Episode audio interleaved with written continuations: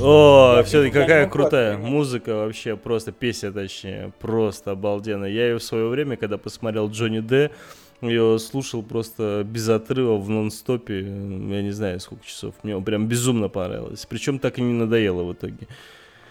Единственное, что более-менее нормально в этом фильме, кстати, как Джонни бы я не Дэп. любил. Да. Дорогие радиослушатели, напоминаю, что с вами программа «Киночетверг». Да, сегодня у нас в эфире много разных технических сбоев. Просим прощения, что у нас тут такие моменты возникают, но все-таки прямой эфир, вы уж не обессудьте. И давайте мы все-таки перейдем обратно к нашей теме, а тема сегодняшнего дня у нас гангстерское кино. Напомню, что у нас сегодня в качестве ведущего я, то есть Тельман, в качестве соведущего у нас Алексей, также у нас еще один соведущий, он же новостной обозреватель Петр, и наш, к сожалению, сегодня единственный гость, потому что у нас должен был еще прийти Артемий Лопардин, но по всей видимости он сегодня так и не придет, ну будем надеяться, но пока у нас Карен Аванесян. Карен, ты с нами? Да, я тут, с вами. Давай, отключайся от своей клавиатуры, переходи к нам и продолжай. Ты так очень заманчиво начала рассказывать а, по поводу улиц. Ждем продолжения. В общем, начинаю с того, что все-таки скажу, что, наверное, «Злые улицы» — это первый шедевр Мартина Скорсезе, который он снял. После этого фильма о нем заговорили как о большом мастере кино, и он приковал э, к своему творчеству внимание огромных, огромного количества и людей, и э, киноманов, э, киноведов, э, своих коллег по цеху. Все увидели, что появился еще один молодой режиссер, и, который может делать кино на очень-очень высоком э, профессиональном уровне. «Злые улицы» сегодня, конечно, смотрится, наверное, не так живо, не так забойно, не так эффектно, как многие другие фильмы, в том числе и фильмы позднего Скорсезе, да? Но, тем не менее, они имеют, как я считаю, определяющее значение для жанра, потому что именно вот в тот момент, когда так возвысилась романтическая тенденция в гангстерском кино, «Злые улицы» были антитезисом этому такому вот мощному тезису. Они показали э, обычных парней с улицы, э, которые испытывают внутренние, вот именно что экзистенциальные проблемы. Главный герой, он просто, он ищет Бога, он пытается искупить свои грехи, он э, пытается понять, э, каково его место в этом мире и э, как ему жить в той социальной реальности, да, которая социальной реальности Нью-Йорка, или, да, Нью-Йорка, которая ему... которая ему дана. И он должен что-то с этим делать. Он опекает Джонни Боя, потрясающая роль Роберта Де Ниро, в принципе, тоже одна из его вот таких вот... Это первое сотрудничество Де Ниро и Скорсезе, значит, такое значительное, которое потом вылилось в огромное количество фильмов. Да. И я думаю, после этого Харви Кейтель, Роберт Де Ниро и Мартин Скорсезе, они... в полном смысле этого слова проснулись знаменитыми. Как меня слышно? Да, тебя все хорошо слышно. Я, кстати, ты меня тогда, когда отключился, скажем так, со своими наушниками, не услышал. Я все же очень хочу тебя пригласить отдельно. В будущем я обязательно дату тебе потом впоследствии озвучу. Учитывая твое отношение уважительное и учитывая твои знания по поводу Скорсезе, очень хочется, скажем так, отдельную передачу по поводу него сделать. Я очень надеюсь, что ты все-таки будешь нашим гостем и расскажешь нам отдельно про Скорсезе и про его фильмы. Потому что это, конечно, великий режиссер нашего времени, да, один из, да, и очень будет один интересно из. тебя послушать, потому что я знаю твое отношение к нему, я знаю, что ты посмотрел практически все его фильмы, и все, все, все да, да, да, все, да, и, и знаешь его и биографию, и все, что возможно, так что по поводу Скорсезе я предлагаю вообще отдельно все-таки как-нибудь потом. Mm-hmm. Даже не как-нибудь, определенно дату мы найдем, там, mm-hmm. может быть, под конец года, может, в начале следующего, и сделаем отдельную тему. Я надеюсь, что ты только будешь за рассказать нам по поводу этого режиссера и его картины. Карен, а можно один да, вопрос задать тебе? Да. Э, Карен, да. Слушай, вот ты сказал, что после «Диких улиц» Роберт Де Ниро проснулся знаменитым. А это было до или после «Второго крестного отца», который мы тут уже обсуждали? Просто вот интересно тогда. «Злые улицы» были до «Второго крестного отца». Причем далеко до. Да, потому что я даже сейчас точно, сейчас точно скажу год. семьдесят третий год. Да нет. Да, семьдесят третий. Да ладно. семьдесят третий год, «Злые улицы», Мартин Скорсезе. Обалдеть. Правильно. Я, я думал, это конец шестидесятых был где-то так, потому что э, второй «Крестный отец» вышел в семьдесят четвёртом году. То есть это, получается, разница в год всего была? Да, но Скорсезе вышел вместе с Маликом, с его «Опустошенными землями» в один год. И это, собственно, был такой золотой год для да. гангстерского кино. Ок, ладно. Да, действительно. Да, и я немножечко, может быть, могу путаться в датах, конкретно прям в цифрах, но вот Де Ниро, это, это была действительно одна из его первых значительных ролей, хотя он там играет тоже роль второго плана. Вообще, тема религии, тема искупления собственных грехов, она всегда вот волновала Скорсезе, она отражена в библейские мотивы эти, они почти в каждом фильме его присутствуют, и в «Таксисте» шедевральном, которого мы не будем касаться, и в «Славных парнях», и в «Казино» вообще особенно четко она прозвучит, да. И вот, в общем, «Злые улицы» — это второй э, такой э, значимый фильм для гангстерского кино. И вот с, этих, с этого момента, вот с тезиса и антитезиса этого жанра, с «Крестного отца» и «Злых улиц» начинается новый отсчет, такой релоуд, так сказать, что гангстерское кино снова вернулось, это его расцвет, и семидесятые и восьмидесятые годы снимаются самые, пожалуй, значительные и запоминающиеся фильмы, по которым мы сегодня помним, знаем, ценим этот жанр. То есть после этого Коппола снимает «Клуб Коттон», в котором он предпринял попытку скрестить два жанра, жанра гангстерского кино и мюзикла. Я считаю, что это очень потрясающая и профессиональная стилизация, в которой собрано просто огромное созвездие актеров, тоже очень стоит посмотреть. Значит, в это же время появляется и «Однажды в Америке» Серджио Леоне, это уже восьмидесятые, и э, фильм Брайана де Пальмы, э, «Лицо со шрамом», он снимает его ремейк. И вот здесь вот я чуть-чуть хочу подробнее, может быть, рассказать. Э, ни для кого не секрет уже, что э, новый фильм э, «Лицо со шрамом» э, де Пальма посвятил э, Ховарду Хоуксу. Это было, это было именно дань уважения первому шедевру этого жанра, да, первому шедевру гангстерского кино, но сюжет был капитально переработан. Тут стоит отметить большой вклад в это дело Оливера Стоуна, который тогда был еще, не то, он, который написал сценарий к этому фильму. Он все изменил, он подкрутил вот эту вот историю под текущие социально-экономические реалии, да, под отношения с Кубой. И главный герой уже из итальянца, представителя итало-американской мафии, превращается в кубинца, который вот в тот момент, когда открылась эта бухта в Майами, огромное количество кубинцев устремилось в Америку, среди них был Тони Монтана. Да, и действие переходит из Чикаго в Майами. Де Пальма, на мой взгляд, снял, ну, может быть, можно долго спорить, какой его фильм является лучшим, и тут можно говорить и о «Блоуаут», про Коли и о Керри, да, но то, что «Лицо со шрамом» самый популярный, культовый и знаменитый его фильм, я думаю, с этим спорить никто не будет. Аль Пачино уже тогда был известен, но этот фильм, он, пожалуй, третий по такой вот культовости и с точки зрения воздействия на массовый психоз, на массовое сознание, потому что он вызвал самый настоящий психоз. То есть Тони Монтана стал героем постеров, героем молодежи, ее кумиром. И, то есть, хотя в эти же годы, приблизительно в восьмидесятые, был снят другой шедевр, да, Леоне выпустил «Однажды в Америке», но «Однажды в Америке» такого вот эффекта разорвавшейся бомбы не произвел, как... Ну как может шрама. быть, Карен, если «Однажды в Америке» это более взрослая картина, философская, гораздо глубокая, с большим количеством киносемиотики в картине, да? А, опять же, если мы берем Scarface, да, то это в большей степени было рассчитано для молодежи, да. Автоматы, наркотики, большие деньги, девочки и так далее и тому подобное. То есть... Э, что?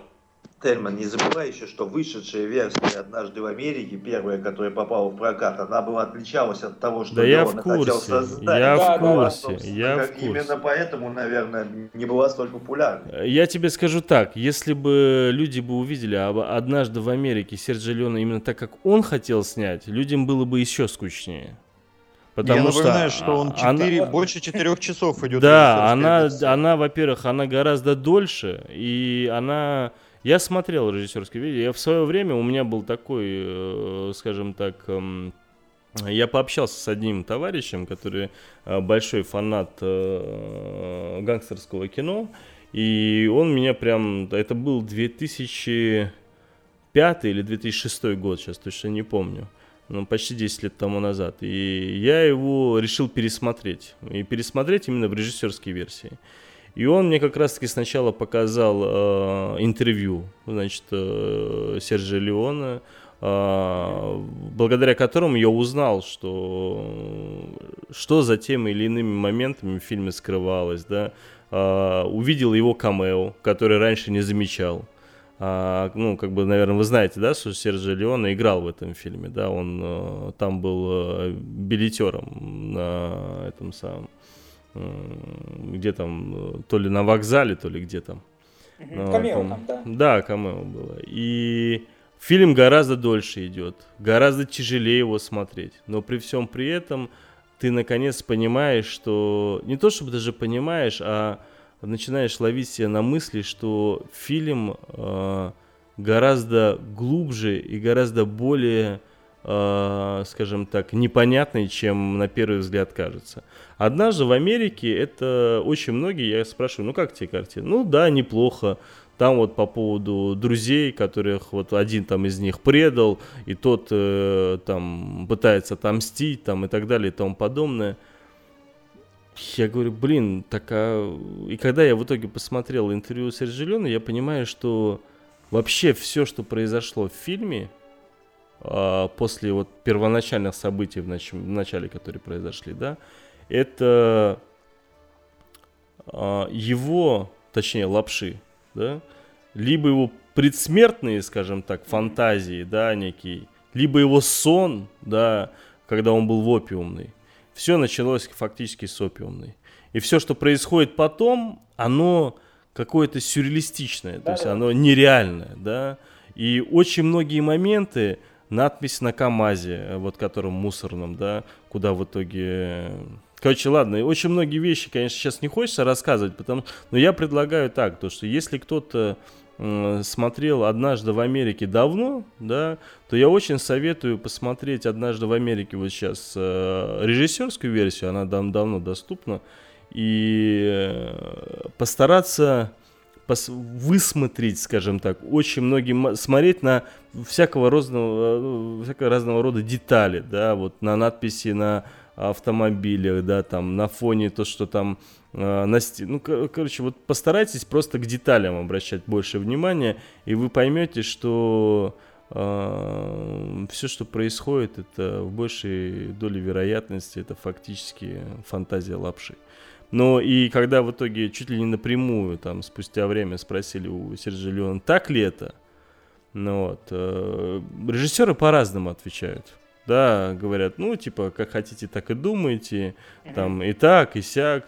А, на что он сказал, мою версию вы увидели, да, типа, и, ну, дал понять, короче, я сейчас не помню, правда, я это интервью смотрел давно, но он своим ответом дал понять, что это может быть правдой, понимаешь, он не стал, как бы, говорить, он нет, не, там... он не стал это опровергать, скажем да, так, да, но да, и не да. подтвердил. Да, да, но и не подтвердил, да, то есть, как-то... Короче, ладно, я и так слишком много чего лишнего, может быть, сказал, что не надо было говорить, да? Но что касается «Однажды в Америке», этот фильм один из самых глубоких для меня. То есть, если, к примеру, тот же «Крестный отец», тот же «Скарфейс» и многие другие гангстерские фильмы, ты смотришь, это просто, грубо говоря, у тебя там есть герой, у тебя есть, скажем так, некий такой сюжет там, и так далее, то здесь он, он гораздо более такой философский, очень глубокий, и моральный, да, то есть э, Просто я предлагаю, опять же, повторюсь, наверное, да, посмотреть «Однажды в Америке» режиссерскую версию и думать. Не просто смотреть, но еще и думать. И обращать все-таки внимание к деталям. Вот. Все, что я хотел сказать. Да, да. Я смотрел «Однажды в Америке», когда я впервые посмотрел его в сознательном возрасте, это была уже режиссерская версия, то есть, понятное дело, из детства я помню, вот, когда его по телевизору все время показывали, мы смотрели с папой его, не знаю на тот момент, какая там версия была, но именно тогда, когда я сам купил диск, поставил и посмотрел его сам, ну, где-то это порядка пятнадцать лет назад впервые, это уже была именно полноценная режиссерская версия, я помню, я посмотрел его за один раз с открытым ртом. Это был первый, это, он же фильм достаточно жестокий, тем более, ну, мне тогда даже лет чуть больше пятнадцати лет было, и там огромное количество и таких достаточно жестких э, и кровавых сцен, и эротических, да, я помню, как для меня это было такое, это дорвался, что называется, пацан, подросток такой, да, я очень-очень люблю это кино. И нормальные люди в этом возрасте смотрят «Эммануэль» тайком на видеокассетах. Ну, я... Видеокассеты — это другое немножечко, на видеокассетах... Мы не будем обсуждать эту тему, тем не менее. Да, я тут сейчас внесу немножечко интерактива из нашего лепрорадиочатика, который есть в Телеграме, напоминаю. И вот у нас есть комментарии от наших слушателей, например, Алексей Коловерин пишет, что телеверсию фильма, я так понимаю, «Однажды в Америке» смотреть вообще нереально. Я пробовал, непонятно ни хрена, даже учитывая, что я пять раз смотрел полную. А некий Сергей а, с ником Fuck You Too а, настаивает, настаивает капсом и очень громко он на нас кричит. Продолжайте уже про Де Пальму и Untouchables. Поэтому поехали а вот. дальше, ребята. Кстати, вот про, про ребята, ребят, про Де Пальму и Скорсезе забавная статистика, хочу привести такие цифры.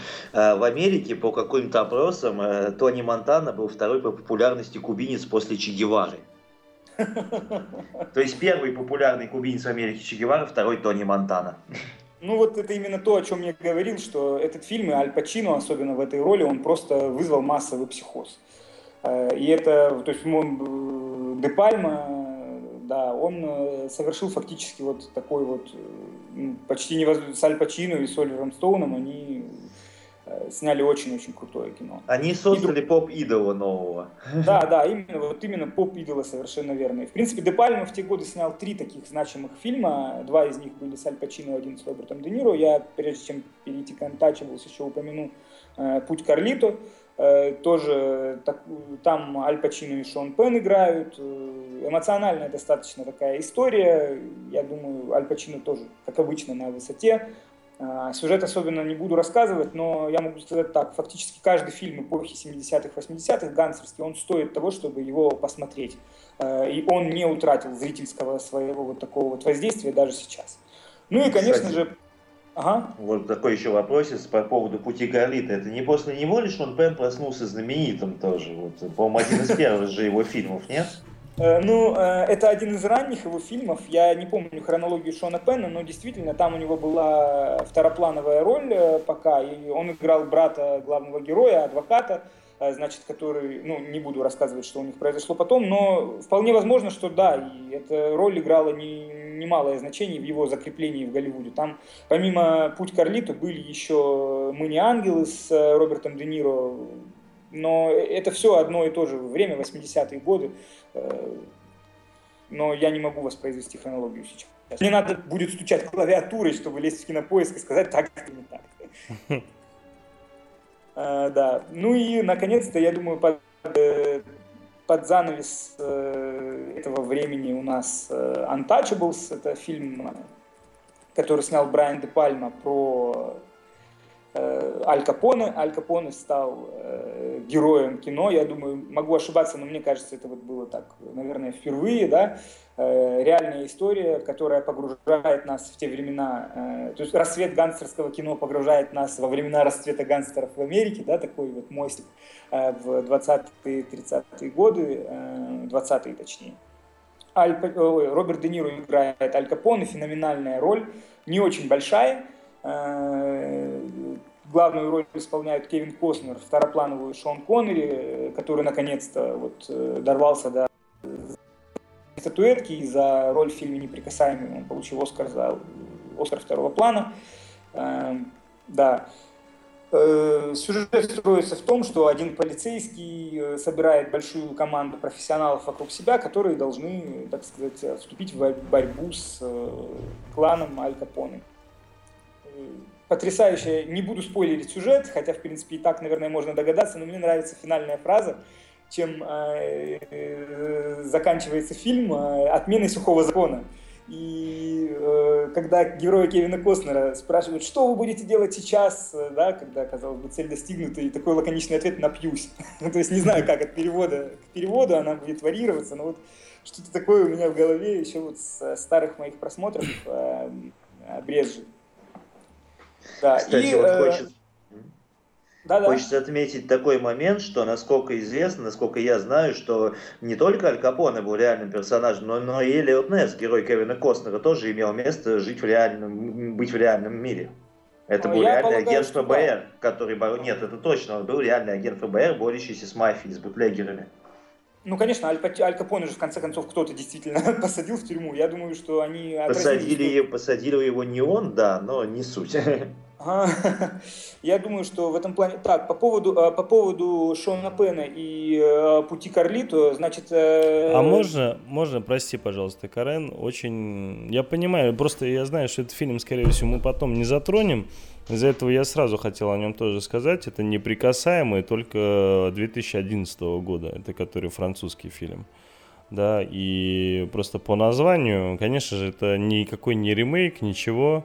Но при всем при этом это один из, наверное, лучших за вот с двухтысячных годов, которые, с две тысячи десятого, точнее, года, которые фильмы были, гангстерские, да, это один из лучших фильмов. Если кто-то не смотрел, то крайне рекомендую. Ты смотрел, Карен, нет? Нет, я не смотрел, я не знаю, о чем ты говоришь. Да, ну ты что? Есть такой режиссер Оливье Маршаль, да? Ну, его он... я знаю, да. Да, если ты помнишь, у него, ну, этот фильм ты наверняка смотрел, «Набережная Арфа... Арфевер», да, или Арфевер, с... как, тридцать шесть. Да, Арфевер. Да, я могу как угодно относиться к этому Депардье, но при всем при этом, что этот фильм, что «Однажды в Марселе», что «Неприкасаемые», все эти фильмы... Ну, Арфевер — это середина двухтысячных, да, там две тысячи пятый, по-моему, две тысячи четвёртый год. А не девяностые, не конец девяностых? «Набережная Арфевер» тридцать шесть. Окей, с окей. Депардье. Я это помню, с Депардье, да. Да, да, это две тысячи какой-то, я сейчас точно не а. помню. Слушай, вот ты меня сейчас спросил, нет, точно две тысячи какой-то, две тысячи четвёртый, по-моему, две тысячи пятый, как-то так. Вот. А «Неприкасаемые» — это две тысячи одиннадцатый год. Это из... две тысячи четвёртый год, ты прав. Да, да, да, да, да. А «Неприкасаемые» — это один из его, скажем так, последних фильмов. И, ну, крайне рекомендую, потому что, правда, очень качественно снято. И для... Это тот же уровень, что «Набережная», тот же уровень, что «Однажды в Марселе». Где-то в районе, грубо говоря, восемь из десяти. Причем очень так достаточно, реально, восемь из десяти. То есть э, крайне рекомендую. Я просто знал, что мы потом все равно к этому фильму не вернемся. Из-за этого, сори, я так наперед забежал, сразу решил о нем и озвучить. Французский фильм Оливье Маршаль, «Неприкасаемый». Если кто не смотрел, то обязательно взгляните. Вот, прости. Да, не-не-не, ничего. В, в, я, кстати, поправка по поводу «Пути Карлито». Все, я, я опять эпохи напутал и сдвинул. Значит, «Путь Карлито» — это уже девяносто третий год, это уже, значит, другой этап развития жанра, я к нему вернусь. А по поводу Шона Пенна, все-таки в, до того, как он снялся в «Пути Карлито», у него были уже «Мы не ангелы», которые я упомянул, это восемьдесят девятый год, и «Военные потери» восемьдесят девятый год с Де Пальмой. Я думаю, это первая его такая большая значимая роль. И «Состояние исступления» девяностого года, Де кстати, Ниро. Тоже такой гангстерский фильм. «Мы не ангелы» с Де Ниро. Ну, ты сказал с Де Пальмой. А, Де, Де Пальма фильм. Нет, не, не, не, не. «Мы не ангелы», не Де Пальма. «Мы не ангелы» с Де Ниро, да. Его снял Мил Джордан, который снял еще «Интервью с вампиром», да. А другой гангстерский фильм Шона Пенна, который тоже был до «Пути в Карлито», «Пути Карлито», это «Состояние исступления», полицейский такой фильм, очень хорошая тоже, очень сильная мужская история. Если честно, вообще забыл про это кино, вспомнил только сейчас, когда открыл его фильмографию, но я очень ценю эту работу. Да. По поводу неприкасаемых, что... а, по поводу восьмидесятых, что еще сказать? Тут вторая значимая экранизация Майкла Чимино, это, ой, боже, Марио Пьюзо, сделанная режиссером Майклом Чимино. Я уже заговариваюсь, извините, у меня тут цифры просто только что были постоянно. Поэтому... Да. «Сицилиец» роман, в котором играет главную роль Кристофер Ламберт. Ну, наверное, можно долго рассуждать про художественные достоинства этого кино, да, стоит его смотреть или не стоит. На мой взгляд, все-таки оно значительно уступает своим современникам, да, фильмам, которые выходили в то время, но актерский состав Кристофер Ламберт, Терренс Тамп, Джон Туртуро. У Я Кристофера думаю, Ламберта внимания... были хорошие роли? Mortal Kombat. Извините, я в девяностые рос. А как же подземка? Как же подземка? Неужели никому не нравится подземка? Подземка и горец. Ну ладно, дальше давайте. Ребята, у меня тут есть предложение, подкупающее своей новизной. Давайте мы сделаем небольшой перерывчик по требованию нашей чудесной феи. И после этого продолжим. Да, как раз вот третий этап. У меня как раз будет... Э, ну ладно, хорошо. Ладно. У меня просто была кое-какая идея, хотел вам рассказать. Ну ладно, давайте нам...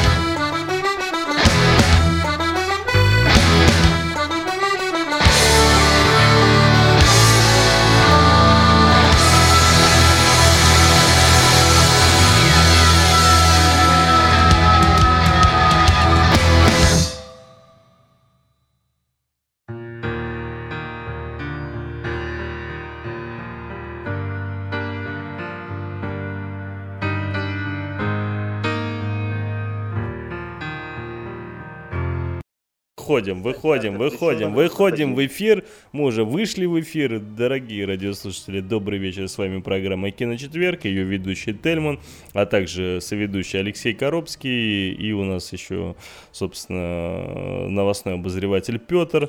И сегодня у нас в гостях Карен Аванесян. И, как всегда, самое интересное у нас всегда за эфиром на музыкальных паузах.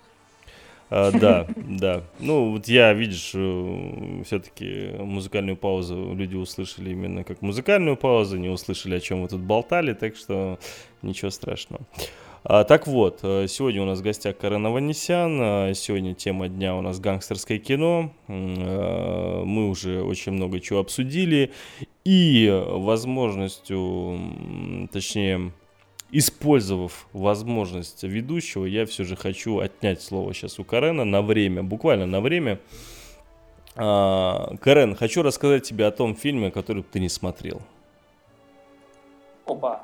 Угу. Ну, если современный, то ты меня удивишь, я много современного чего не смотрел. Шел девяносто восьмой год. Тогда этому фильму уже был год. Он вышел в девяносто седьмом году. А, я был в Дагестане, в гостях у тети. Значит, и тут э, подходит э, ко мне двоюродная сестра и говорит: «Тельман, ты же типа любишь кино?» Я говорю: «Ну да, что такое?» Говорит: «У нас такой крутецкий фильм есть, называется «Крестная мать», Белла Мафия». Я смотрел этот фильм, так вот, что не надо. Вот ты гад, а, вот ты гад. Я, я, я, знаешь, и у меня первая мысль: какая крестная мать, что за бред, что за трешак, что ты несешь, да я тебя умоляю, убери ты эту кассету далеко и надолго, не буду я такое смотреть. Он говорит: «Тельман, посмотри, тебе понравится». Я говорю: «Да нет, не буду». Короче, в итоге там подскочила еще одна сестра, еще одна, заставили меня посмотреть. И ты не поверишь, это один из моих любимых гангстерских фильмов. Фильм, где, где в главных... Не, подожди, сегодня. подожди. Где в главных ролях женщины. Я не конкретизировал. Потому что вообще, в принципе, особенно для того времени, и ты согласишься наверняка со мной, гангстерских фильмов, где в главных ролях женщины, их реально очень мало. Их практически нет. Нет. Да, их нет. Видимо, это твой любимый фильм, потому что он единственный. Ну, мне просто странно, что он тебе понравился. Он мне очень понравился, и мне очень понравилось... Э, как же его зовут? Который Циклопа играл, и Трасса шестьдесят. А. Мартин? Мартин, да, Марс, М- Марсден, Марсден, Марсден. Вот, э, и вот э, мне очень понравилась его ветка. Вот прям очень, то есть она реально меня зацепила, то есть и я не ожидал, я не ожидал вообще, все действия, которые в фильме происходили с его участием, для, были для меня вот, блин, абсолютной полной неожиданностью, и сама вот, с, вот с самого начала до самого конца вроде абсолютно глупейший э, женский фильм в большей степени, да, оказался для меня э, крайне интересным, потому что в большей степени многие сцены для меня были неожиданностью. И, может быть, из-за того, что он был таким направлением, более женским, может быть. Но, и, ну, естественно, Анастасия Кински тоже свою роль сыграла. Вот, но фильм меня зацепил. Рейтинг R, там для меня очень многие там те же режиссеры, да, там абсолютно там неизвестные. Ну, вот, актеры, мало кто из них, ну, за исключением вот Марсдена, да, и Кински, да, все остальные Ванесса такие. Ванесса Редгрейв там еще играет. Кто? Ванесса Редгрейв там играет же вроде еще. Только не говори мне, кто такая Ванесса Редгрейв. Ты имеешь в виду это самое, блин, как ее, фотоувеличение и так далее? Ну, ну я да. ее помню только молодой, если ты про нее говоришь. Понятно. Ну, одна из выдающихся английских актрис. Ну да, да, ну просто она там совсем старая, да, то есть как бы она-то выдающаяся была в молодости в большей степени, да, и как бы там это уже, понимаешь, она-то была какие там, семидесятые, да, годы? Ну да, вот. Да. А я здесь-то уже, извините вот меня, не... Ну вот, если вдруг... А, кто-то... То есть «Миссию невыполнима» Тельман не смотрел, да? Я правильно понимаю первую часть? Смотрел. Ну ладно, бывает. А я просто ее там не помню, честно тебе скажу. Да я вообще «Миссию невыполнима» плохо помню. Мне из всех миссий понравилась только третья часть. Ну ладно, просто по поводу «Крестной матери» это... удивительным образом картина, которой не ожидаешь, что из этого что-то получится нормальное. То есть, начиная от названия, заканчивая вообще, в принципе, концепцией, что... Короче... На всякий случай, посмотрите, да, и не удивляйтесь, если вам почему-то фильм в итоге понравится. Может быть, я был слишком юн, да, потому что тогда было всего там сколько, там, пятнадцать лет мне, да, или восемь, или три, или сколько, шестнадцать, ну, не суть, да. Ну, я его тогда посмотрел один раз, и он мне реально очень понравился. Тебе совсем не понравилось, Карен? Ну, я тебе скажу так. Я его смотрел тогда же, когда и смотрел ты, а так как между нами разница в семь лет, вот и подумай, сколько лет тогда мне было. Я просто помню, что этот фильм принесли э, домой друзья родителей на видеокассете. И когда они его смотрели на видеокассете, я тоже его смотрел. Ты что, восемь а, лет смотрел, что ли? Э, я думаю, что мне было, значит, не восемь лет, но мне было около десять лет, это стопудово, потому что... Как бы, ну, блин, помню, он совсем не детский фильм, там была... восемнадцать плюс. Я понимаю, плюс. Да, я помню, там были сцены, но вот видишь, я вот как бы... Вот у меня только «Крестная мать» и «Однажды в Америке» были в плане, они, ну, как бы, у меня... Э, ну, ты хотя бы сюжет-то помнишь? Сюжет-то помнишь? Я просто не все фильмы, которые смотрел в десять лет, помню. Ты сюжет-то помнишь? Я плохо очень помню, я помню вроде как там отдельные сцены какие-то, парень-инвалид, который тренировался, вроде и в конце он встал с инвалидного кресла, да, с инвалидной коляски. Неважно, я думаю, не стоит на этом фильме ни хрена, акцентировать. Ни хрена, ни хрена, нет, не то, не то. Ну, ты я не... точно видел «Крестную мать», стопудово я видел. Не, может мать, быть, стопудово. Ты видел, но там инвалид — это не то, это другая тема. Ну, кстати, там он говоря, да. Проехали, проехали. Я, да, если мы затрагивали тут Ванессу Редгрейв, с ней еще есть один шикарнейший гангстерский фильм, кто смотрел, это «Маленькая Одесса». Ага, Джеймса Грея, да, конечно. Да-да-да, с Тимом Ротом, с ней и так далее. Не смотрел. Просто, вот, очень не советую. Эдвард Феррунг, Тим Рот и Ванесса Редгрейв. Кстати, меня тут спрашивали, совсем забыл, по поводу того, что играла. Естественно, играл саундтрек из «Отступников». Да, и мы как раз-таки, когда я включил, я озвучил ребятам и, в принципе, вам в перерыве буквально мотанул о том, что играют «Отступники». Мы решили обсудить вообще, в принципе, пока была музыкальная пауза, «Отступников», и, а точнее, если быть, мы решили обсудить оригинал этой картины, потому что мало, на удивление, мало кто знает, что «Отступники» на самом деле являются ремейком. Тельма, Тельма, Тельма, ты торопишься чуть-чуть, ладно? Чуть-чуть торопишься. Чуть-чуть торопишься. Ты хочешь вообще да. сразу сейчас опять? Я просто засыпаю уже. Хорошо, я обещаю, прежде чем мы все-таки к «Отступникам» перейдем, я, мы к ним перейдем обязательно и к, очень быстро, в течение десяти минут, обещаю. Ну, о, десять минут это круто, давай, ладно, давай. Давай, поэтому я... А можно я, я потом это... про «Двойную рокировку» сам расскажу? Да, я, я, я хотел про то и про другое, но я, ты тогда расскажешь, а я тебе, если что, дополню. Но прежде Окей. чем мы перейдем к «Отступникам», все-таки стоит сказать, что тысяча девятьсот девяностый год – это тоже это третий этап в развитии гангстерского кино, в принципе, современный этап, да, поздний. И он открывается тем, что выходит очередной громкий очень фильм, шедевр э, Скорсезе снова. Это «Славные парни» или «Goodfellas». Этот фильм для меня в рейтинге фильмов Скорсезе является третьим после «Таксиста» и «Бешеного быка», которые вообще на самом деле один фильм, поэтому «Славные парни» можно ставить на второе место. И я считаю, что фильма равному... Что один фильм? Стилю. Ну, «Таксист» и «Бешеный бык» — это как бы, ну, метафорически, если выразиться, это один и тот же фильм. Почему? Но я так... не буду, не будем подробно. Давай не будем на этом останавливаться. Не-не-не, подожди, остановись подробности. Подожди, как это так? Ну, один фильм является не... байопиком, другой является историей как бы про... Да, не в байопике дело. Дело просто в том, что они объединены общей концепцией, идеей и общей трилогией «Искушение», которая была у Скорсезе, она началась «Таксист», «Бешеный бык» и «Последнее искушение Христа». И, в принципе, этот, эти фильмы, «Таксист» и «Бешеный бык», они как бы вот, вот вытекают просто один из другого. Они даже не то, чтобы как два фильма, а как просто два куска одного и того же рисунка. Я не знаю, как это сказать по-другому просто. Как, как верх, вершины и основания пирамиды просто. Или короче, что-то еще. Ладно. Потому что они...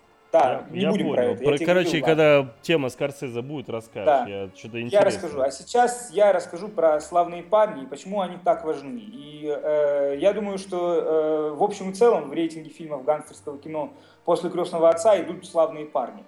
Э, Скорсезе делает очень-очень важную вещь. Э, начинает он этот фильм с озвученной фразы «Я всегда мечтал стать гангстером».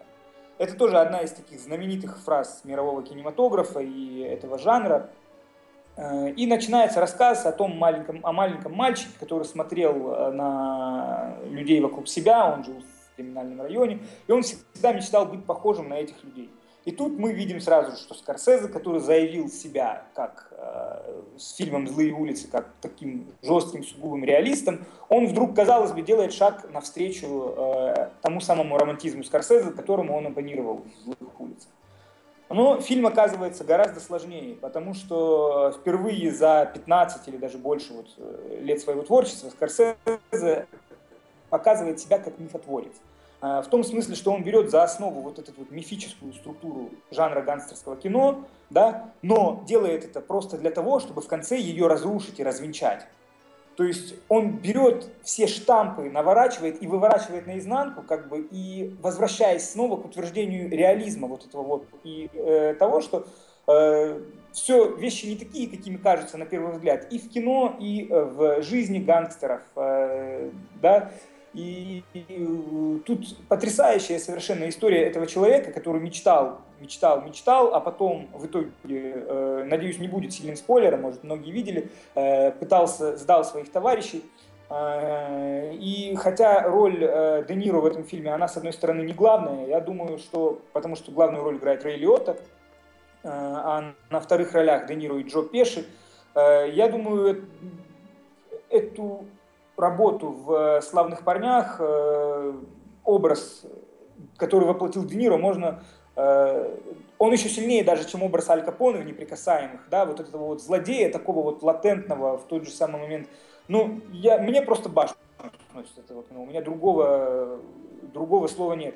И именно тогда заявляются, Скорсезе заявляет все те киноприемы и кинофинты, которые были растиражированы в современном гангстерском кино и которые мы сегодня э, зачастую ассоциируем даже с Тарантино. Ты про То что есть все эти вот так, ну вот такие резкие выстрелы в голову, куча крови, которая на весь кадр, такой мощный саундтрек, который идет параллельно фону.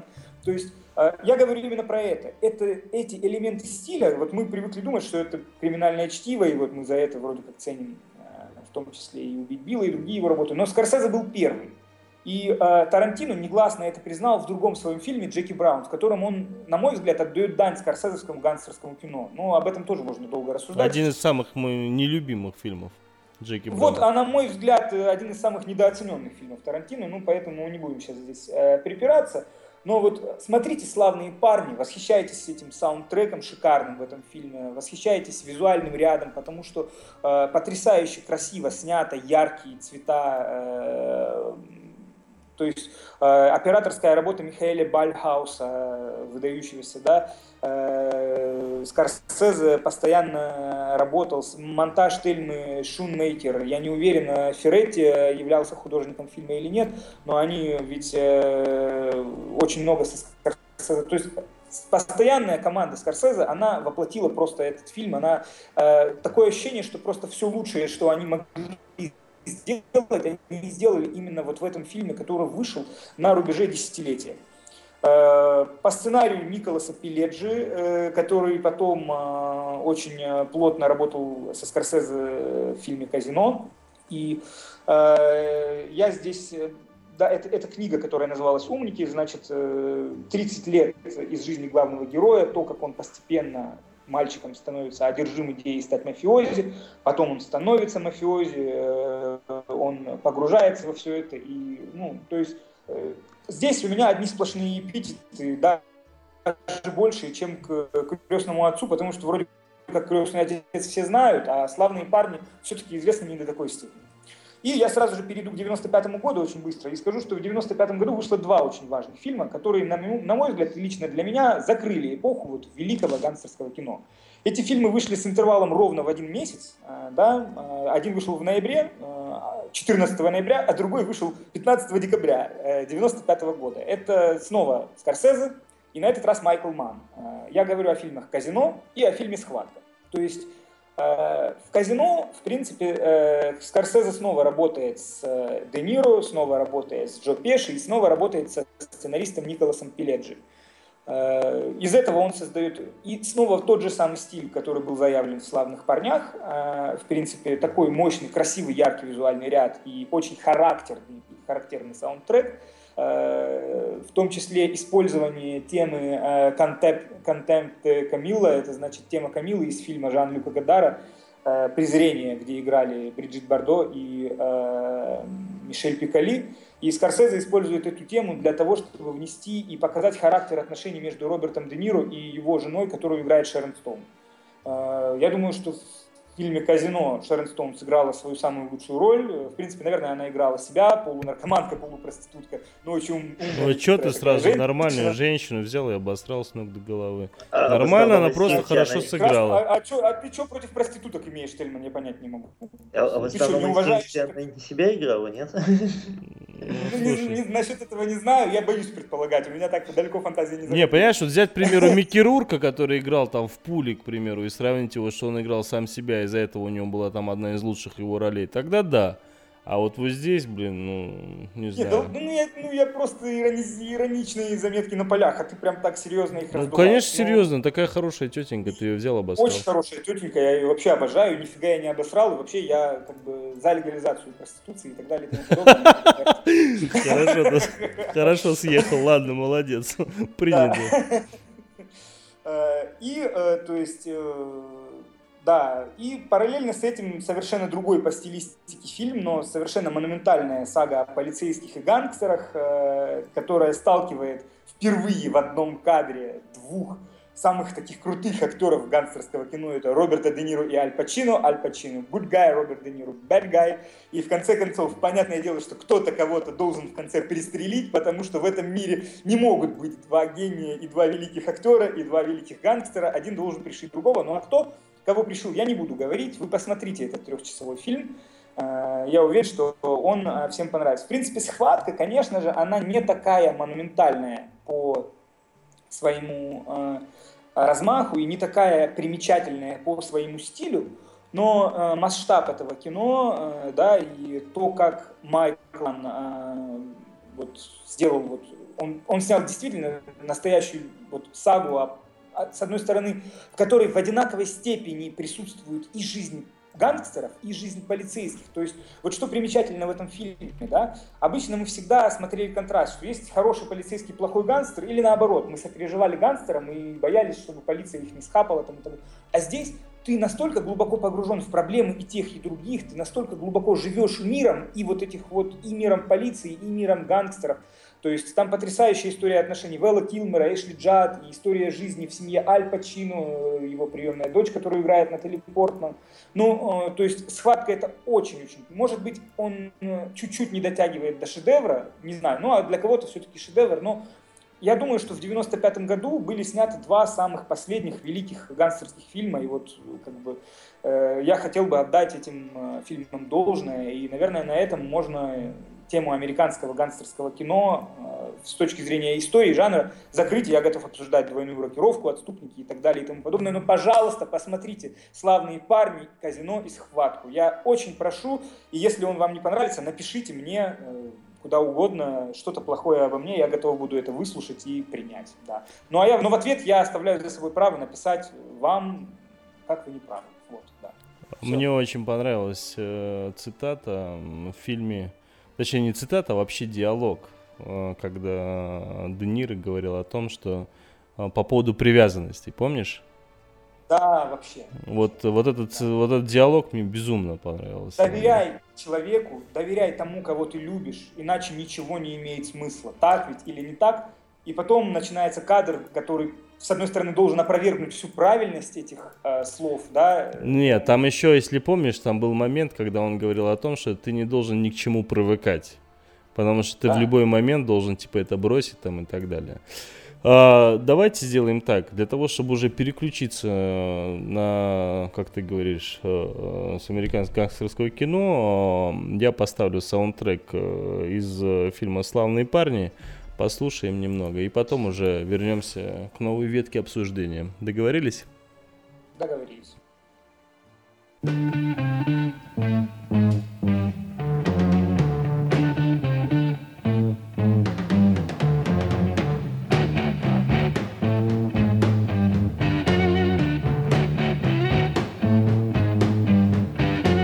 It's getting near dawn.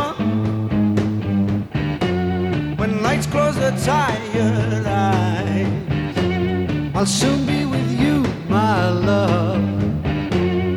Give you my dawn surprise. I'll be with you, darling, soon. I'll be with you when the stars start falling.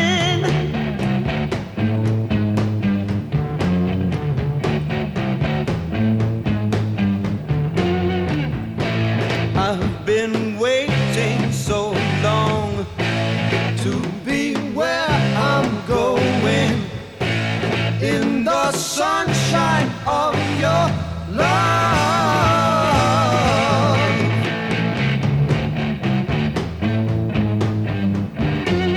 I'm with you, my love, the light shining through on you. Yes, I'm with you, my love, it's the morning and just we two. I'll stay with you, darling, now. I'll stay with you till my seas are dried up.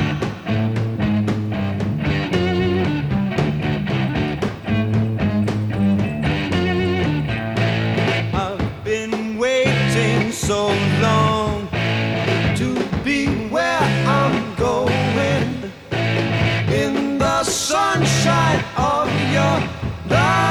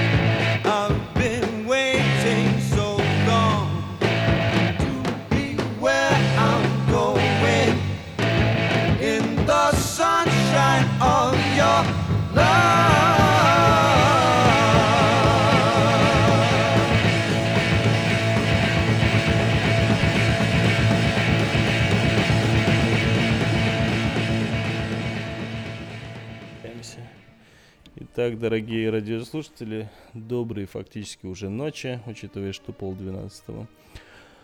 С вами программа «Киночетверг», ее ведущий Тельман, а также соведущий Алексей Коробский, новостной обозреватель Петр. И у нас сегодня в гостях э, Карен Аванесян. Э, сегодня у нас тема дня — гангстерское кино. Херву тучу всяких разных фильмов мы уже обсудили. Скоро уже пора баеньки, но буквально у нас еще полчаса есть, так что мы практически прошлись по всем американским гангстерским фильмам, как сказал Карен. Ну, естественно, мы не коснулись очень многих фильмов, которые, наверное, и не стоит касаться сейчас, это современных каких-нибудь там типа «Гангстера» там и так далее. Но, но я хотел бы остановиться от тех фильмов, которые я тоже, кстати, отношу к гангстерским фильмам. Сейчас давай, Тельман, пока ты не перешел. Ну все, я, я так настроился, я так важно. хотел сказать. Ну, перенастройся. У нас ну, тут очень живое обсуждение в нашем лепро-радио-чатике. У Карена появился преданный фанат по имени Сергей Fuck You Too, который э, очень экспрессивно и капсом кричит, что ман, ман всю жизнь снимает не гангстеров, а грабителей и зэков, в общем, тавгаев. Остановись, Карен, пишет тебе Сергей. До сих пор никто еще не может снять так же эффектно сцену погони после ограбления банка. Я, в общем-то, не могу понять немного, о чем мне говорит Сергей Fuck You Too. Как бы я отдаю должное его нику и его мем, который он отражает в этом нике. Но, тем не менее, я хотел бы сказать, я не говорил, что Манн снимал гангстерское кино, но все-таки «Схватка» является образцом гангстерского кино. Это первое. Второе, никто не спорит с тем, что фильм поставлен на очень высокопрофессиональном уровне, и иначе я бы его вообще не упоминал здесь. Там помимо погони есть много других круто поставленных сцен, да. Ну и, в общем-то, наверное, Манн ничего круче, чем этот фильм, не снял. О чем он снимал всю жизнь, ну, я уж не знаю, я не такой большой фанат его творчества, но мне он не очень, если честно, нравится как режиссер. Эти Public Enemies и другие его работы, и соучастник, который вообще штамп на штамп, и э, косяк на косяке в сюжете, как бы они такого внимания не заслуживают, как «Схватка». Да, но «Схватка» — это своего рода вершина жанров, тот промежуток времени. Не, он как раз-таки... А, я надеюсь, Сергей а, Фактор... Карен, Карен, Карен, он как раз-таки говорил про «Схватку», он и имел в виду, что «Схватка» — это не про гангстеров, а именно про грабителей зэков. Ну, ну, как бы в этом плане. Ну, почему? Смотря что мы понимаем под гангстерами тогда, я не знаю, по моему мнению, все-таки «Схватка» — это образец гангстерского кино. Ну, Джонни Д — это гангстерское муви, как бы так, да, и при ну, всем да, при это этом сто процентов. Джонни Д — это, извините меня, грабитель банков. То есть, ну... А вот так что, Игорь... не, я просто, я, я с тобой соглашусь. А вот Игорь W, например, нам пишет, что зря так на Шарон, наше все Стоун. Говорят, у нее ай кью сто пятьдесят четыре. Она я очень умная, конечно. Конечно, она очень умная. Блин, вот, вот это вот вы, люди, совершенно штампами мыслите. Назвали один раз, назвал один раз вот чисто так иронично женщину. А вот э, нефиг, нефиг, нефиг а вот так нефиг. называть. Да я вообще люблю Шерон Стоун. Все, вот больше не называть. Ты смотри, у нас феминизм же это... Так что да, будь внимательнее в следующий раз. Все нормально с феминизмом, ты не забывай, где я вообще живу и нахожусь. А поэтому где ты живешь и находишься? Проституток тоже надо уважать. Где ты Ростов-папа. Да. Нет, Нет Ростов-папа, я уже там не живу. Но, кстати, связь с мафией ростовской, армянской у меня еще жив. Это так, на всякий случай. Короче, ладно, все. Можно я начну уже наконец, нет? Ну ладно. Закончили своей ерундой какой-то, которая никому не нужна была. Ладно, значит, я хотел немного рассказать, вот учитывая, ну, буквально недавно или даже давно, я... рассказал по поводу неприкасаемых. Я вообще люблю гангстерское кино, именно такое европейское, французское, именно французское. Потому что, и вот один из последних тоже фильмов, как и неприкасаемый, неприкасаемый две тысячи одиннадцатого года, но вышел такой фильм еще с Жаном Рено, это один из немногих последних фильмов, которые с его участием стоит смотреть, это «двадцать две пули», да, так называемый «Бессмертный». А, ну, Карен, ты наверняка смотрел эту картину. Нет. Ты что, издеваешься надо мной? Ты не смотрел «двадцать две пули» с Жаном Рено? Если получается, что издеваюсь, то не могу скрыть, что мне это нравится, но я не издеваюсь. Понятно. Ну, слушайте, режиссер, он же актер, там, Ришард Бери, он не мега крутой режиссер, и я не могу сказать, что у него там... много чего было крутого снято, за исключением там «Невезучих», к примеру, да, но он сам как бы режиссер, он сам сценарист, и картина получилась монументальной достаточно, то есть э, с большим интересом очень многие люди, которые, скажем так, имеют отношение вот к той сфере, которая показывается в фильме, с большим интересом смотрели этот фильм. Критики не особо одобрили картину. По сборам он, если не ошибаюсь, там чуть ли не провалился. Ну, вот. Оценки у него там варьируются там, чуть ли не от шесть с половиной там, да, до семь с половиной. Но при всем при этом, вот лично мое мнение, что фильм все-таки получился очень достойным. Я ему поставил даже крепкую восьмерку, если считать по десятибалльной системе. Вот. Ну, Леш, ты хотя бы смотрел «двадцать две пули»? Да, смотрел. Ну и как тебе? Хорошее кино. А, отличный ответ. Ну вот, значит, по поводу «Отступников», да, и так получилось, что «Отступники» я посмотрел гораздо позже. Потому что «Отступники» вышли в две тысячи шестом году, а я начал смотреть азиатское кино, ну, южнокорейские, гонконгские да, фильмы. Подожди, Тельман, ты, ты, ты, не, ты посмотрел «Двойную рокировку» гораздо позже. Нет. Ты... Нет. А что ты посмотрел? Я, а, я же говорю, а, я чем «Двойную рокировку». А, то есть ты раньше «Двойную рокировку» посмотрел ты раньше, чем ты посмотрел «Отступников». Ты сейчас перефразировал, только поставил раньше, да. Да, я правильно по-русски сказал просто. Я правильно а по-русски. Я сказал неправильно, не по-русски, я понял. А, значит, я не знаю, на каком. Ну, я говорю о том, что я «Отступники» сказала, посмотрел позже. Да. Я «Отступники» посмотел позже. Вот что я, я сказал. Я такой армянин, что я вас всех русскому языку научу. Ладно, так, все, короче, надо. Закрыли тему. Сейчас закрою нафиг передачу с вами вместе. Значит, «Двойная рокировка» мной была просмотрена раньше. Вот, вот так тебе хорошо скажу. Значит, и... Потому что я просто там в начале двухтысячных как раз-таки, да, ну чуть позже, может, начал смотреть э, как раз-таки азиатские фильмы, гонконгские, южнокорейские. И э, мне очень понравился гонконгский фильм, вот эта «Двойная рокировка», ну прям безумно. И буквально там через э, лет пять, по-моему, или года через четыре, сейчас точно не помню, выходит э, фильм «Отступники», э, следом, естественно, смотрю его.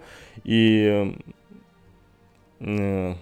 даже, не знаю, вот момент с лифтом, с Ди Каприо, да, он впечатлил. Все остальное, конечно же, было как бы неким таким повтором. И смотрело совсем иначе. И, честно тебе скажу, я даже пожалел. А, потому что «Двойная рокировка» фильм хороший, он сценарно хороший, и актеры вроде хорошие. Но при всем при этом, конечно, у Скорсезе фильм получился сильнее. А, и что такого смешного сказал? Не-не-не, я так, согласен. А, понятно, интересно ты выражаешь согласие. Но у «Отступников» э, не было того, что было у «Двойной рокировки». У «Двойной рокировки» были последующие части. Я не знаю, смотрел ты, не смотрел там вторую, третью часть? Всю трилогию, да. А, всю трилогию посмотрел. Причем заметь, что вся трилогия на одном уровне практически. Ну, по крайней мере, ну, хорошо. Не согласен, мне ну, кажется, смотри, хорошо, хорошо. Похуже. похуже, согласен, чем с первой, согласен, похуже. Но при всем при этом они целостно смотрятся. Да, да, да. Я очень люблю всю трилогию. Очень. Ну, вот, Поэтому э... я считаю, что это один из лучших э, образцов гонконгского современного гангстерского кино про триады. Э, у них эта тема тоже вообще очень сильно развита, и много фильмов хороших на эту тему снято. Э, один из лучших фильмов, один из лучших фильмов, по крайней мере, вот последних несколько лет, э, это «Новый мир». Я не знаю, смотрел ты, не смотрел? А, кто режиссер? А, этот Может. самый. Сейчас. Джонни То? Нет, это южнокорейское кино. Сейчас тебе скажу точно. Нет, не Джонни То, нет, точно. Нет, нет. точно не смотрел. Точно не смотрел тогда, нет. А, я просто иду по, по поводу двойной... Я просто почему засмеялся? Пак Хун Чон. Бихолдера нашего. Угу. А. Я Бихолдера нашего вспомню, как он хаял «Двойную рокировку» с кинофорума, значит, с которого мы с Тельманом оба вместе, так сказать, пришли, для тех, кто не знает, да, он, помню, как он хаял «Двойную рокировку» и сказал, что единственный плюс этого фильма в том, что она побудила Скорсезе снять шедевр, который он снял. Вот, поэтому я вспомню это, я недовольна, конечно. Ну, понятно. На самом деле, я посмотрел э, эти фильмы э, в другой последовательности, сначала «Отступников», а потом «Двойную рокировку». И могу сказать так, конечно, я смотрел «Двойную рокировку», уже будучи влюбленным в «Отступники», по самое не хочу, что называется, потому что... Потому ну, что снял Скорсезе... твой любимый режиссер, понятно, дальше. Не, у него есть плохие фильмы, и, в общем-то, все, что было после «Казино», и до «Отступников» как раз у меня очень глубоко проваливается вниз, очень. Я не идеали... И то, что было после «Отступников», вплоть до «Острова проклятых», тоже проваливается вниз. Я не идеализирую, да, своего любимого режиссера, но вот именно в этом фильме он меня просто поразил им такой мощной эмоциональной историей, по, по большому счету. Это настолько крепкое мужское кино, да, и я не ожидал, когда я посмотрел «Двойную рокировку», то есть я все равно очень впечатлился ей, уже имея калькированное восприятие после Скорсезе. Я думаю, что «Двойная рокировка», особенно то, как она продолжается во второй части, части которые, с одной стороны, уступают, Но это по-настоящему такое вот дзен-буддийское кино о круговороте вообще вот кармы, о том, что все возвращается на круги своя. И поэтому трилогия именно, и поэтому то, как изящно последний кадр трилогии, да, ставит ой, точку, ой, не, которая... не, да, да, главное не говорить ничего. Кстати, ребята, не буду раз... говорить, нет. разрешите влезть, опять же, с порцией забавных фактов об отступниках. Персонаж Джека Николсона, кстати, был списан с того же Джеймса Уайти Бладжера, историю которого сейчас рассказывает Джонни Депп в «Черной мессе». Да, да, да, да. Да, слышал, слышал. Да, так и есть.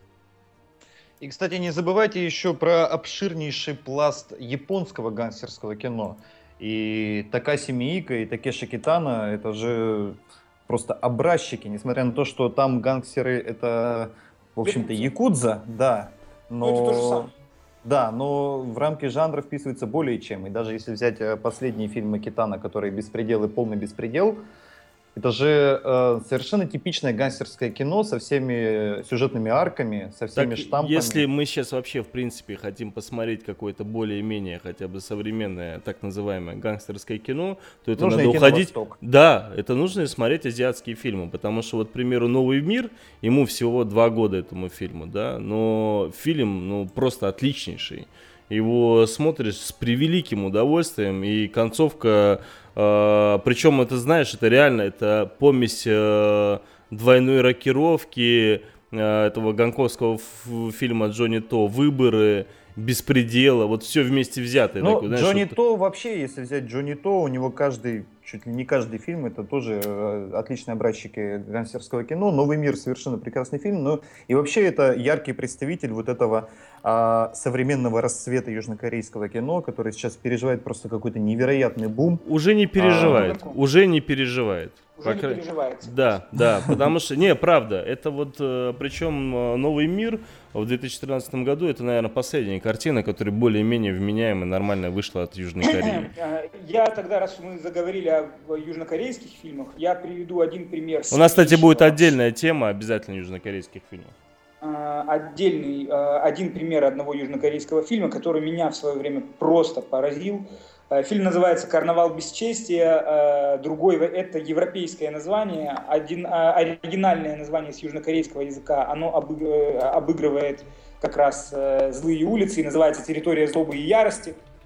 В этом фильме режиссер отдает, в том числе режиссер отдает должное «Злым улицам» Скорсезе, таким образом, как делая свою версию «Злых улиц», только корейскую. Это очень жесткое и реалистичное кино, в котором так по-жесткому, там нету набриолинных таких с гелем на волосах гангстеров в шляпах с пистолетами. Там дубасится кулаками, дубинками толпа на толпу, значит... Ну, слушай, но... это, это фактически про тех же наших ребят там из девяностых, грубо говоря, да, которые ходили там рэкетиры, там всякие такие бойцы. Да, да, да, да, да. да.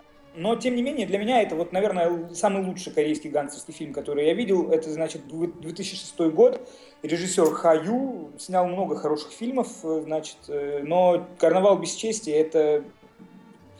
Знаешь, я, я вот такую вот мораль вынес из этого фильма. В том, что я впервые, наверное, это понял, не понял, а прочувствовал благодаря вот этому, этому кино, что побеждает в жизни вот не сильнейший, а тот, кто наиболее... обладает адаптивными механизмами и умеет просто подстроиться под нужную волну. Потому что сильный человек, его, если ветер дует, просто его ломает, да, потому что он не может изменить своим принципам, его принципы не дают ему возможности прогнуться.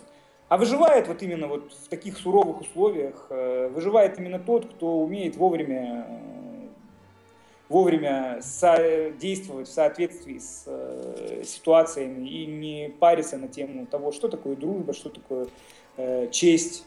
Поэтому и «Карнавал бесчестия». Кстати, «Горечь и сладость» чем-то похожа на эту картину. Ну, оно более такое все-таки кино. Ну, слащавое, да, кино, но хорошее да, кино. Да, и да. Мне вот очень, прям вот безумно нравится вот этот актер. Э, как а, его... Да, Ли Бьон Хон вообще. Да, как, как еще раз? Бьон Хон Ли. Да, Бьон Хон Ли, да, да, да, да, да, Бьон Хон, точно, да. Очень вот классный. Такой актер, и, и симпотный, и харизматичный. Я прям да. помню, как я его залпом посмотрел. Пресс его суперский. Я пытался себе такой же сделать. У него еще, у него есть, точнее, был такой сериал, он потом еще в полный метр превратился, «Айрис» назывался. «Айрис», да, шпионский. Да, да, да, учи... да, слушай, нормальный, нормальный, нормальный, учитывая концовку, нормальный. Ну, ясно. Ну что, у нас получается все, что ли? Ну, честно тебе скажу, как-то мы очень так кругами, кругами, кругами, и много о чем не поговорили. Я вот думал про криминальное чтиво, про бешеных псов. Как-то од- отдельно еще поговорим, потому что такая мировая классика, которую тоже хотелось обсудить. Да, тоже шедевр гангстерского кино, криминальное чтиво. Не менее значимый и в девяностые наряду со «Славными парнями», наверное, вот самый лучший такой. Да. До «Небраска» еще. Вообще, конечно, хороший же, да. э, фильмов мы можем вспомнить очень много. И здесь, э, и вот и среди новых в том числе, да, и... Вот, кстати, один из самых таких нелепых гангстерских фильмов последнего времени, ну как последнего, уже, наверное, много лет прошло, «Проклятый путь» смотрел, нет? Конечно, Сэм Мендес. Я не могу сказать, что это нелепый фильм, я в корне не согласен. Мне кажется, что это очень хорошая стилизация под ту эпоху. Не, стилизация хорошая. Я вот я так и не понял, мне что вот совсем в этом фильме не понравилось. То есть он вроде неплохой, да, ну... Что-то он мне как-то, не знаю, он, по крайней мере, с Томом Хэнксом это один из таких каких-то нелепых фильмов для меня показался. Господа, кстати, по поводу современного, на самом деле за последние вот несколько лет могу отметить самый пьяный округ в мире. Просто великолепный, как по-моему. Да, кстати, кстати, да.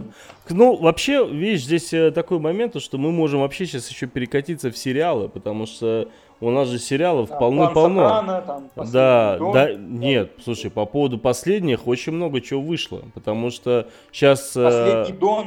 А, «Последний Дон». Сейчас смотри, сейчас себя, да. э, вышел этот, э, как его, Public Morals, или как он, Public Morals, как он называется? «Общественная мораль», да, который вот сейчас вышел. Э, потом... «Подпольная империя». «Подпольная империя», а, да. да. Потом «Рождение мафии», Нью-Йорк, вот, вот буквально тоже недавно вышел, э, там, две тысячи пятнадцатый год. То есть, вот, по крайней мере, вот за последний, вот этот год тоже вышли гангстерские фильмы, причем в таком нормальном количестве. С этим подбором, как его, э, то, что мы еще обсуждали на музыкальной паузе, как его звали, который Walking Dead играл. Актера не помню, как зовут, да, Шейн Уолш, по-моему. Не, фильм, фильм, фильм, как назывался?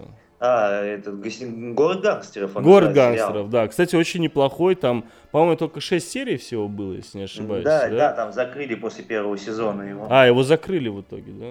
Угу. Ну, причем очень неплохо. Ну, сам сериал был очень неплохой. Нормально. Нормально. нормально. Козырьки резкие, опять же. Да, да, да, да, да. То есть, вот что касается сериалов, то их э, за глаза и за уши.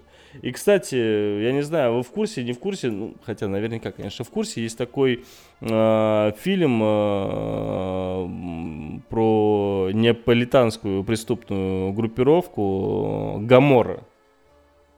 Да, да, Матео Гароне. «Гоморра» именно, да, то есть и... Режиссер. А, так, а режиссер кто там? Гароне. Матео Гароне, если я не ошибаюсь. Ну, сейчас посмотрю. Ну, фильм две тысячи четырнадцатого года, и вроде как э, собирается там второй сезон скоро выйти. Ну, первый меня держал прям до последнего. Я посмотрел, причем долгое а, время... Ты, ты за сериал говоришь, что ли? Чего ты говоришь? Очень плохо тебя слышно. Сериал такой? Гор... Да, Гоморра. да, «Гоморра», да. А, я сериал. Тогда за другое, не. не Есть не, фильм не. итальянский, который называется «Гоморра», полнометражный. И сериалов, да. Кстати, вот еще «Наркос» я бы отметил из последних. Не, просто. ну «Наркос» это все-таки не гангстерское, это немного другое. Да. А вот именно гангстерское, это «Гоморра», это прям... про неаполитанскую мафию, причем взгляд именно изнутри, а не снаружи, именно глазами, там есть такой главный герой Чиро. И вот из сериалов, именно гангстерских, конечно, этот больше всего понравился, именно из последних, если мы берем, потому что там чуть больше десяти серий, но они все прям залпом идут и показывают, как персонажи с каждой серии все меняются и меняются, очень интересно. Ой. Ты, Тельман, наверное, надо проанонсировать наших коллег, я думаю. Все-таки. Да, да, да, да.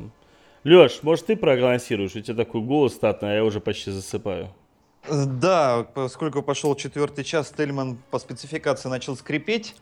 Давайте я попробую. Да. А начнем с того, что сегодня... Нет, подождите, не так надо говорить. Сегодня, после окончания киночетверга на Лепро-радио, для вас, дорогие слушатели, наш резидент Дикий Ритуал, он же Дмитрий Крылов, будет играть джамп-ап-драм и не только в течение часа-двух. Юпи! Написано так. А, а все четыре часа вот. Так слабо, Лёх? Нет, мне не слабо. Значит, э, переходим. Э, прослушайте программу передач на Лепро-радио на ближайшую неделю. Э, завтра, в пятницу, с двадцати одного до двадцати двух по московскому времени вас ожидает диджей Эл Маус, он же Дмитрий Донской, который будет играть диско, итало и хаус. С двадцати двух до нуля диджей Хабенский, программа «Дезактивация», живой сет электронной музыки во всех ее направлениях. В субботу с пятнадцати до шестнадцати радио «Зазеркалье», взгляд без обиняков на жизнь со стороны глазами временных гостей Кащенко. С шестнадцати до восемнадцати специальный выпуск «Киночетверга» в субботу, посвященный Хэллоуину. Ну а с шести до девяти проект «Открытые репетиции», прямые трансляции живых выступлений различных музыкальных коллективов. В воскресенье в семь часов вечера вас будет радовать герцог Хауса со своим благословением диджей Паша Шуга. В девять часов последнее воскресенье. Единственная утренняя передача, которая выходит вечером. Ну и, как всегда, неделя начинается с понедельника. Сложный день недели в восемь часов вечера начинается с программы по заявкам. Конкурсы, призы, любые ваши музыкальные пристрастия, даже Валерий Сюткин. В десять часов вечера диджей Амич играет Гоа и Psytrance. В одиннадцать часов диджей ТСС играет техно. Ну а во вторник в девять часов опять же диджей Дикий Ритуал играет Old School Jungle. А сегодня, напоминаю, что он будет играть Jump Up Drum сразу после киночетверга. Ну а в среду наша самая любимая программа «Атлантида». Ведущая Ольга с семи до девяти вечера. Скучно о сложном. От Сократа до черных дыр. Да. Научно-непопулярная программа. Да. Вы прослушали краткий анонс программ Лепро-радио на ближайшую неделю. Ой, круто, спасибо. У тебя такой прям голос, ты ощущение, как будто спать не собираешься, учитывая, что у тебя уже сколько сейчас там времени на часах? У нас-то двенадцать. Без двенадцати часов семь утра. О, без двенадцати минут семь утра. Без двенадцати часов семь. Он просто во Владике, во Владивостоке. Во Владивостоке, да. В самом краю света, считай. Да, практически, конечно. Поближе, так, э, знаете, что я хотел под конец, учитывая, что у нас масси. осталось э, еще... Да, масси. Из-за этого мне бы... Вот я хотел попросить тебя, Карен, вот э, пробежаться за последние десять минут вот под, по масси фильмам, то есть по самым необходимым фильмам, которые стоит реально посмотреть, э, такие как некие рекомендации, да, гангстерских фильмов, э, э, именно вот, которые такие основополагающие, которые дадут, скажем так, вообще понять, что такое гангстерское кино. Так, ну, поехали. Я даже сейчас специально вот наклацал быстро в порядке иерархии, потому что до этого он был произвольный, в произвольной последовательности этот список. На первом, я не буду останавливаться на фильмах, просто называю название. Первое место «Крестный отец один и два», я так хитро их объединил.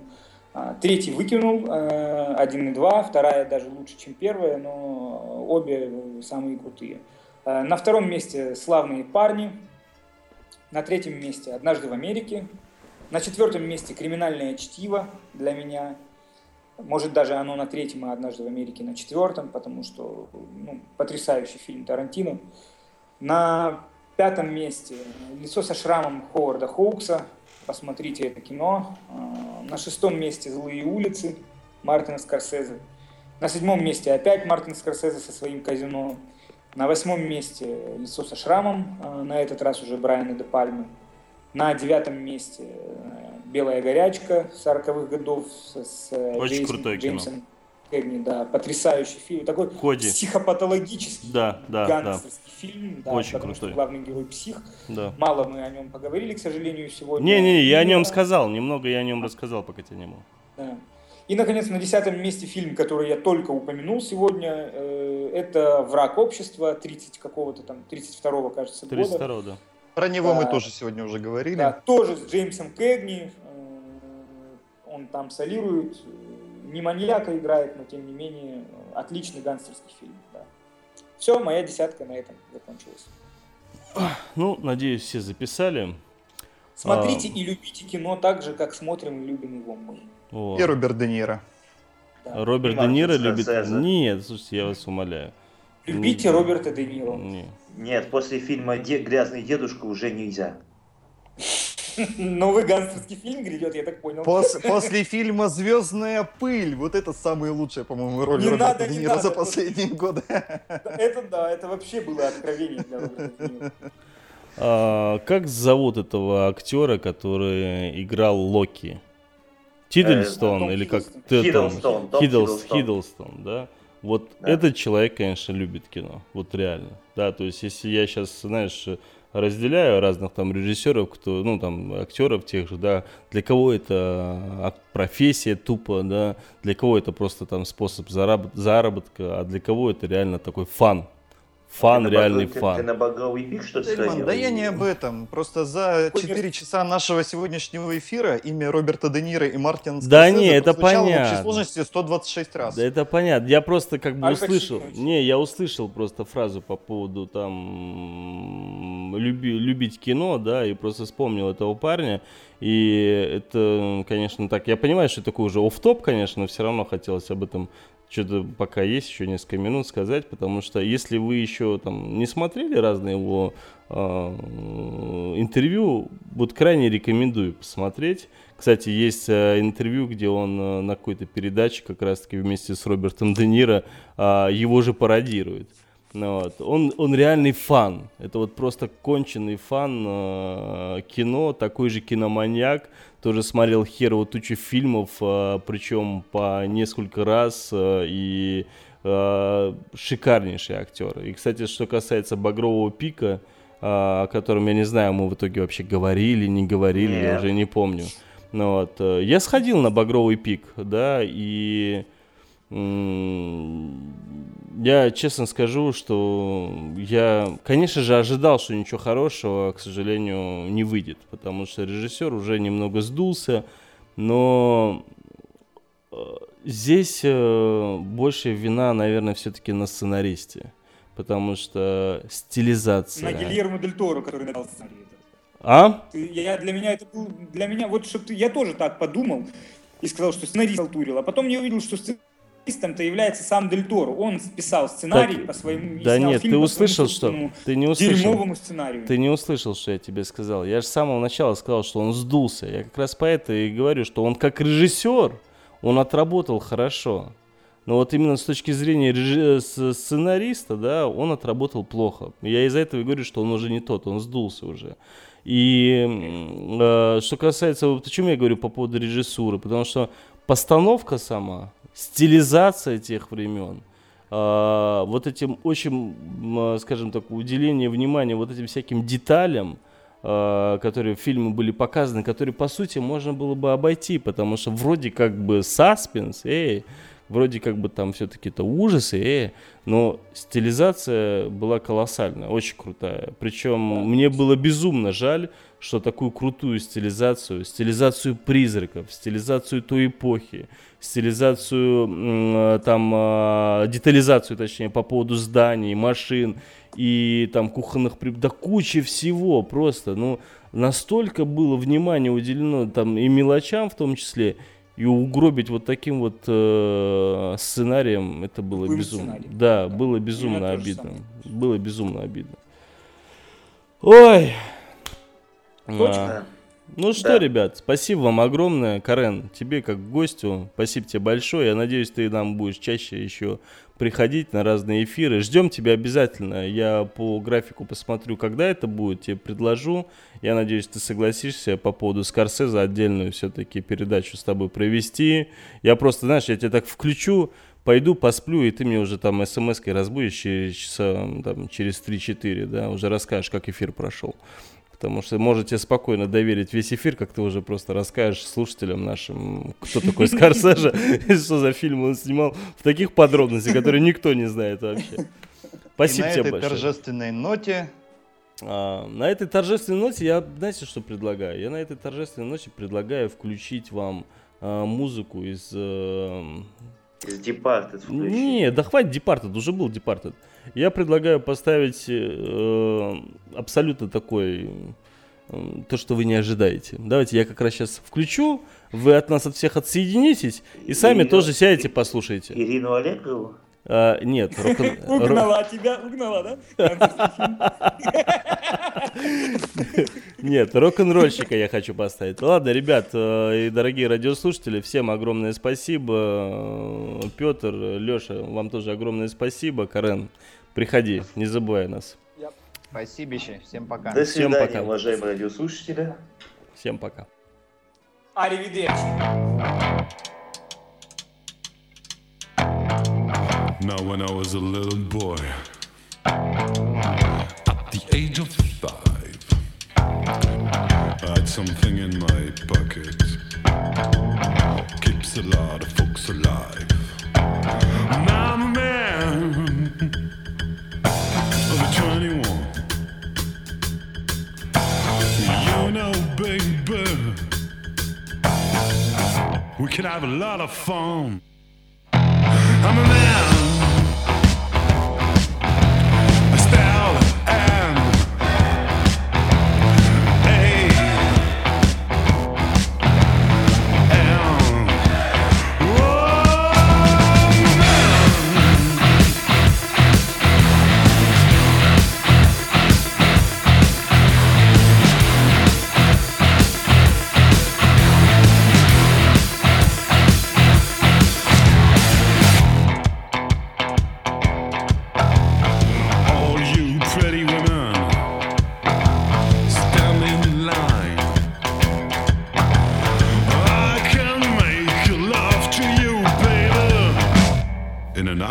Time. I'm a man. I still am. I am. Oh, I'm a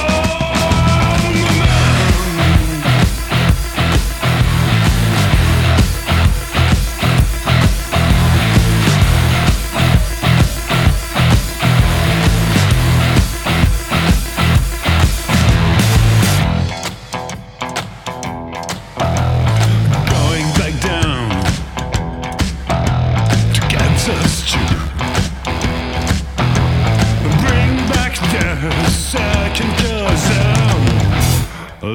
Johnny the Cockeroo. I'm a man. I still am. Hey. Am. Oh, I'm a man.